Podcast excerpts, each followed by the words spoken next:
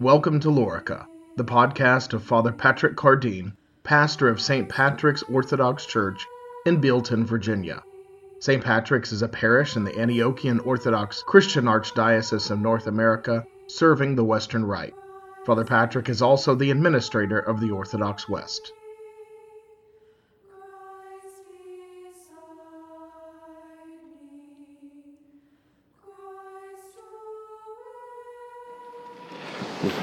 In today's gospel lesson from John's gospel, we read about two different appearances of the risen Lord to his disciples.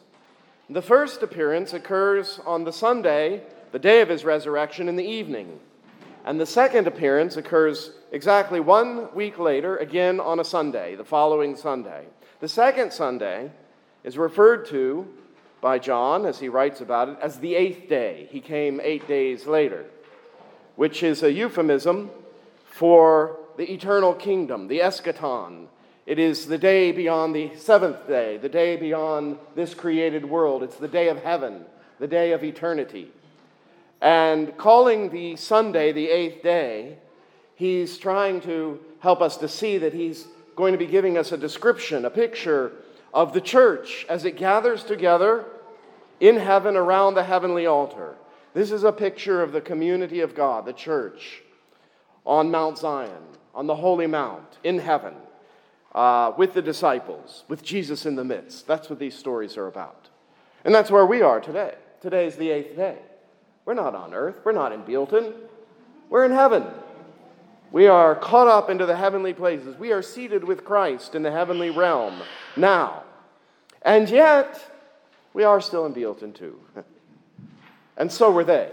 We're still in the world, and so were they.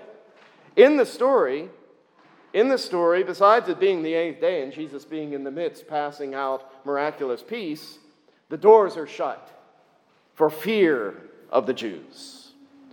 That's the condition of the church. Now, by now, the disciples, they had heard the news already at this point of the empty tomb from Peter and John.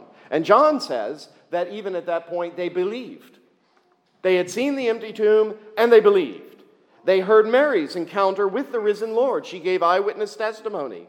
Mary Magdalene, equal to the apostles, the first one to preach the resurrection. Mary Magdalene. They heard her encounter, and yet they're still in hiding, locked behind closed doors, in hiding for fear.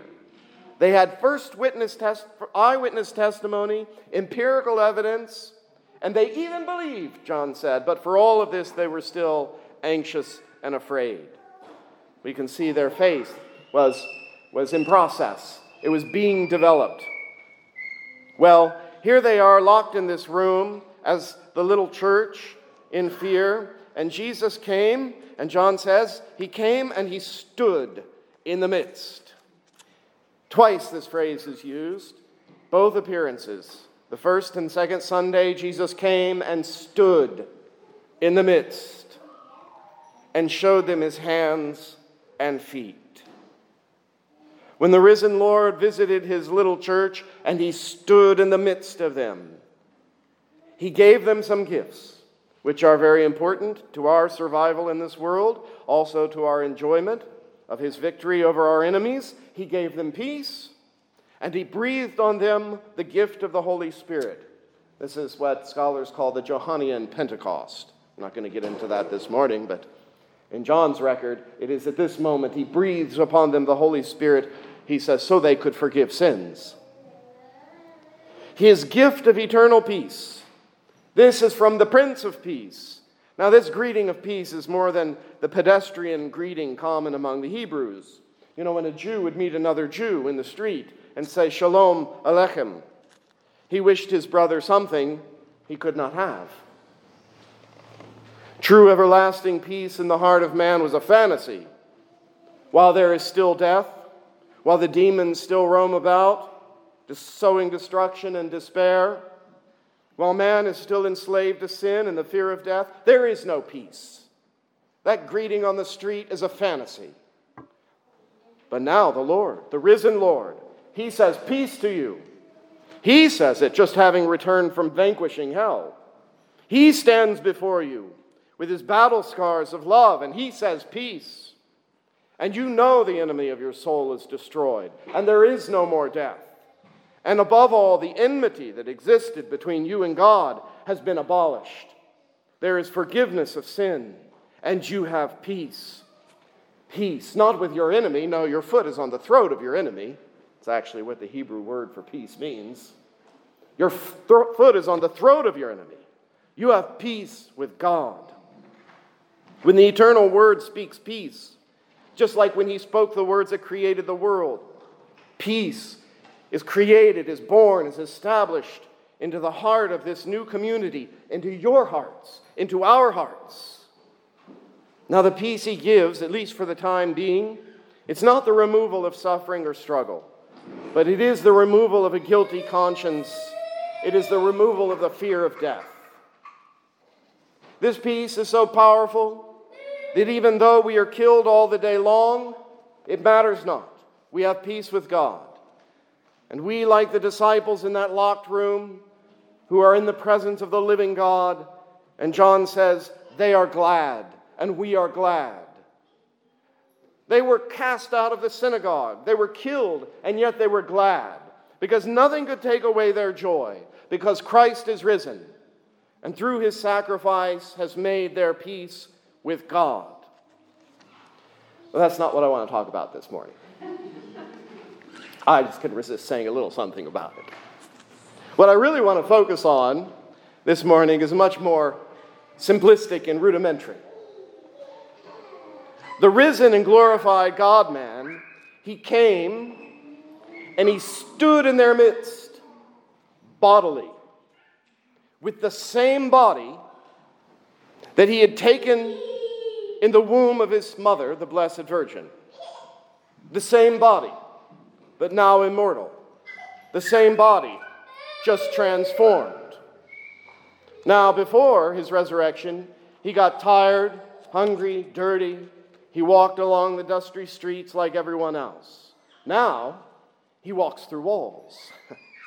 he walks through doors. He traverses great distances, maybe dimensions, with ease and in moments. His body is changed. There's no hunger, no tiredness, and yet he can still eat.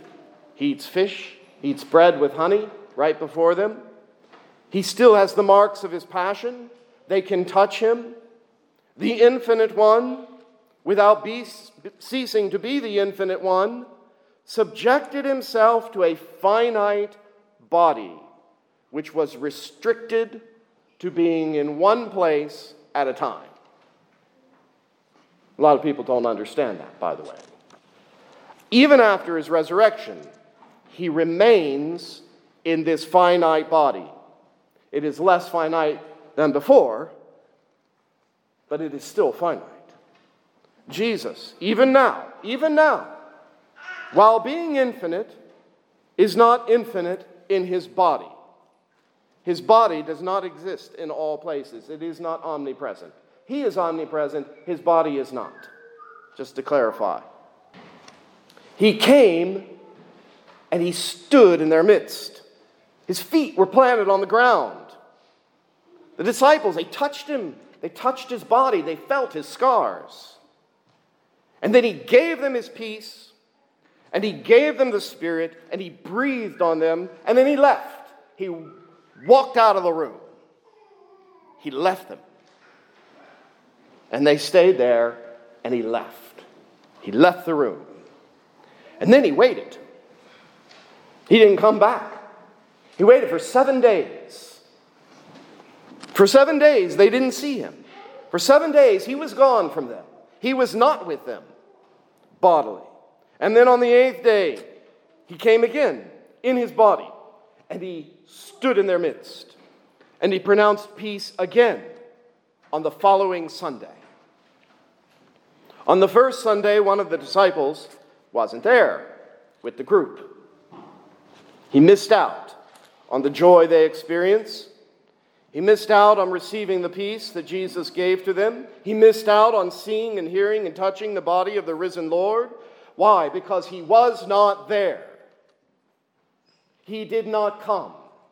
He was absent when the Lord was present. Jesus was in that room and he was not there with Jesus. And he missed out. Just plain and simple as that. Because of his absence, he goes on to declare very boldly his unbelief and to demand proof. Well, right on cue, the Lord showed up the next Sunday. And this time, Thomas had the good sense to show up too. And Jesus again stood in the midst and he gave his peace. And Thomas this time received it. And the Lord then, very humbly, on the Lord's part, by the way, very humbly, acquiesced to Thomas's demand for proof out of love and mercy for Thomas. And he invited Thomas to come and touch the wounds, even to thrust his hand into the hole in his side. It was still a hole in his side. And he said, Thomas, put your finger into the holes in my hands and thrust your hand into the hole into my side, the side of my body. Put your hand in there, in this hole right here, where the soldier's lance had created a gaping hole. Out of that side of the Master, of the true Adam, was born this little church, which would become the new mother of the living. Thomas did that. He, he thrust his hand right in the side of the Lord's body. Let that sink in for a minute. The Lord did gently chide Thomas. Do not be unbelieving, but believing, Thomas. Thomas shouted out that great line, which we still say to this day, which all of you will say with me under your breath as we elevate the Lord's body before us my Lord and my God. Well, Thomas made up for his unbelief. You know, he went on to be a great, great apostle and martyr for the Lord. The risen Lord is still, even now, in a relatively finite human, albeit glorified body. There's a lot to wrap one's mind around. Now, the Spirit, having been poured out, and into us communicates and manifests and makes real the presence of Christ. He is, in this way, the Spirit of Jesus, as he is called sometimes in the New Testament, because he unites us to Jesus. He manifests Jesus. And yet, this does not undo the fact that Jesus is still in the same body he was in when he rose from the dead 2,000 years ago. He's still in that body. It's not an ethereal body existing in all places at once. It is a body which can be either here or there, a body which comes and stands in our midst. Now, he did make a way. He made a special way in which he can be bodily present at many places at one time. Thank God. But even, and this is important, even in this new way of him being bodily present, He's still present in a place, bodily, in a concrete, tangible, bodily way. It's still not sort of ethereal, omnipresent bodily in the way that God is omnipresent in his divinity, in his bodiless way. It's truly him bodily, mystically present, and that, of course, is the sacrament of his body and blood in the Eucharist. In this way, he can be present in Bealeton on a Sunday morning while at the same time being present in Eustis, Florida on this same Sunday morning at this very moment. But this is the point I want to stress that he has shown up among us bodily, and he is here giving us his peace and pouring out his spirit in a tangible, bodily manner. So, what does this mean? Why am I emphasizing you, this for you? Well, as I said, it's a very simple and rudimentary message. It means you must show up and be present where He is. That's it. St. Thomas, St. Thomas, poor St. Thomas, for your benefit, St. Thomas has undergone 2,000 years of humiliation for you. He agreed to it, I'm sure. He willingly. Go ahead. I'll be the scapegoat. 2,000 years of humiliation for missing the Lord's visit to his church on that first Sunday so you wouldn't make the same mistake. Now, this message is not just about convincing you of the importance of being at church on Sunday, although that cannot be overstated. This is about convincing you of the importance of showing up and being present in the presence of the Lord. I can't say anything any more important to you or any more basic or rudimentary than what I'm telling you in terms of how to find life, how to find God, how to experience the joy of the eternal kingdom. So many times we are struggling with guilt and fear and confusion and lack of direction, lack of peace. And it's simply because we fail to show up and be present. I hope you understand what I mean. Show up and be present. And we wonder why we're lost when we just need to be in the presence of the risen Lord among the community of faith, which is our family, our true family. And this is where He will speak peace into our hearts. But if we absent ourselves, we will miss Him. And He might even make us wait a whole week to teach us a lesson. This is good news, really good news. Take this in the right spirit. Think of it in this way. This is what I'm trying to say to you. You don't need to solve cancer.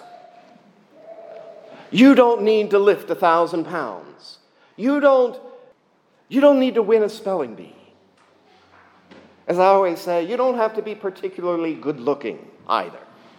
All you have to do is show up. Just show up and be present. Someone asked me this week. I had a really wonderful conversation. I think God was there in our conversation, and they asked with sincerity a deep, sincere question how? How they could advance in their way toward God. And I said, Show up. Just show up and be present. Someone else told me this week, someone who had been struggling for a very, very long time with faith. Well, this person has been consistently showing up. This person has been consistently showing up and present out of faith, mind you, out of obedience and trust and faith. That obedience and trust down in the lower parts, not in the upper parts, not in the emotional section of your soul but down in that section that does what it's supposed to do because you know, you know down here that it's true and right and good, even though up here there's nothing. So they showed up and they showed up and they showed up and they were present. And God rewarded them. What a great joy for me to hear their story. God rewarded them handsomely with a gift of his peace just during Holy Week. God will reward you too, because He is a rewarder of those who show up and are present. In the name of the Father, and of the Son, and of the Holy Spirit. Amen.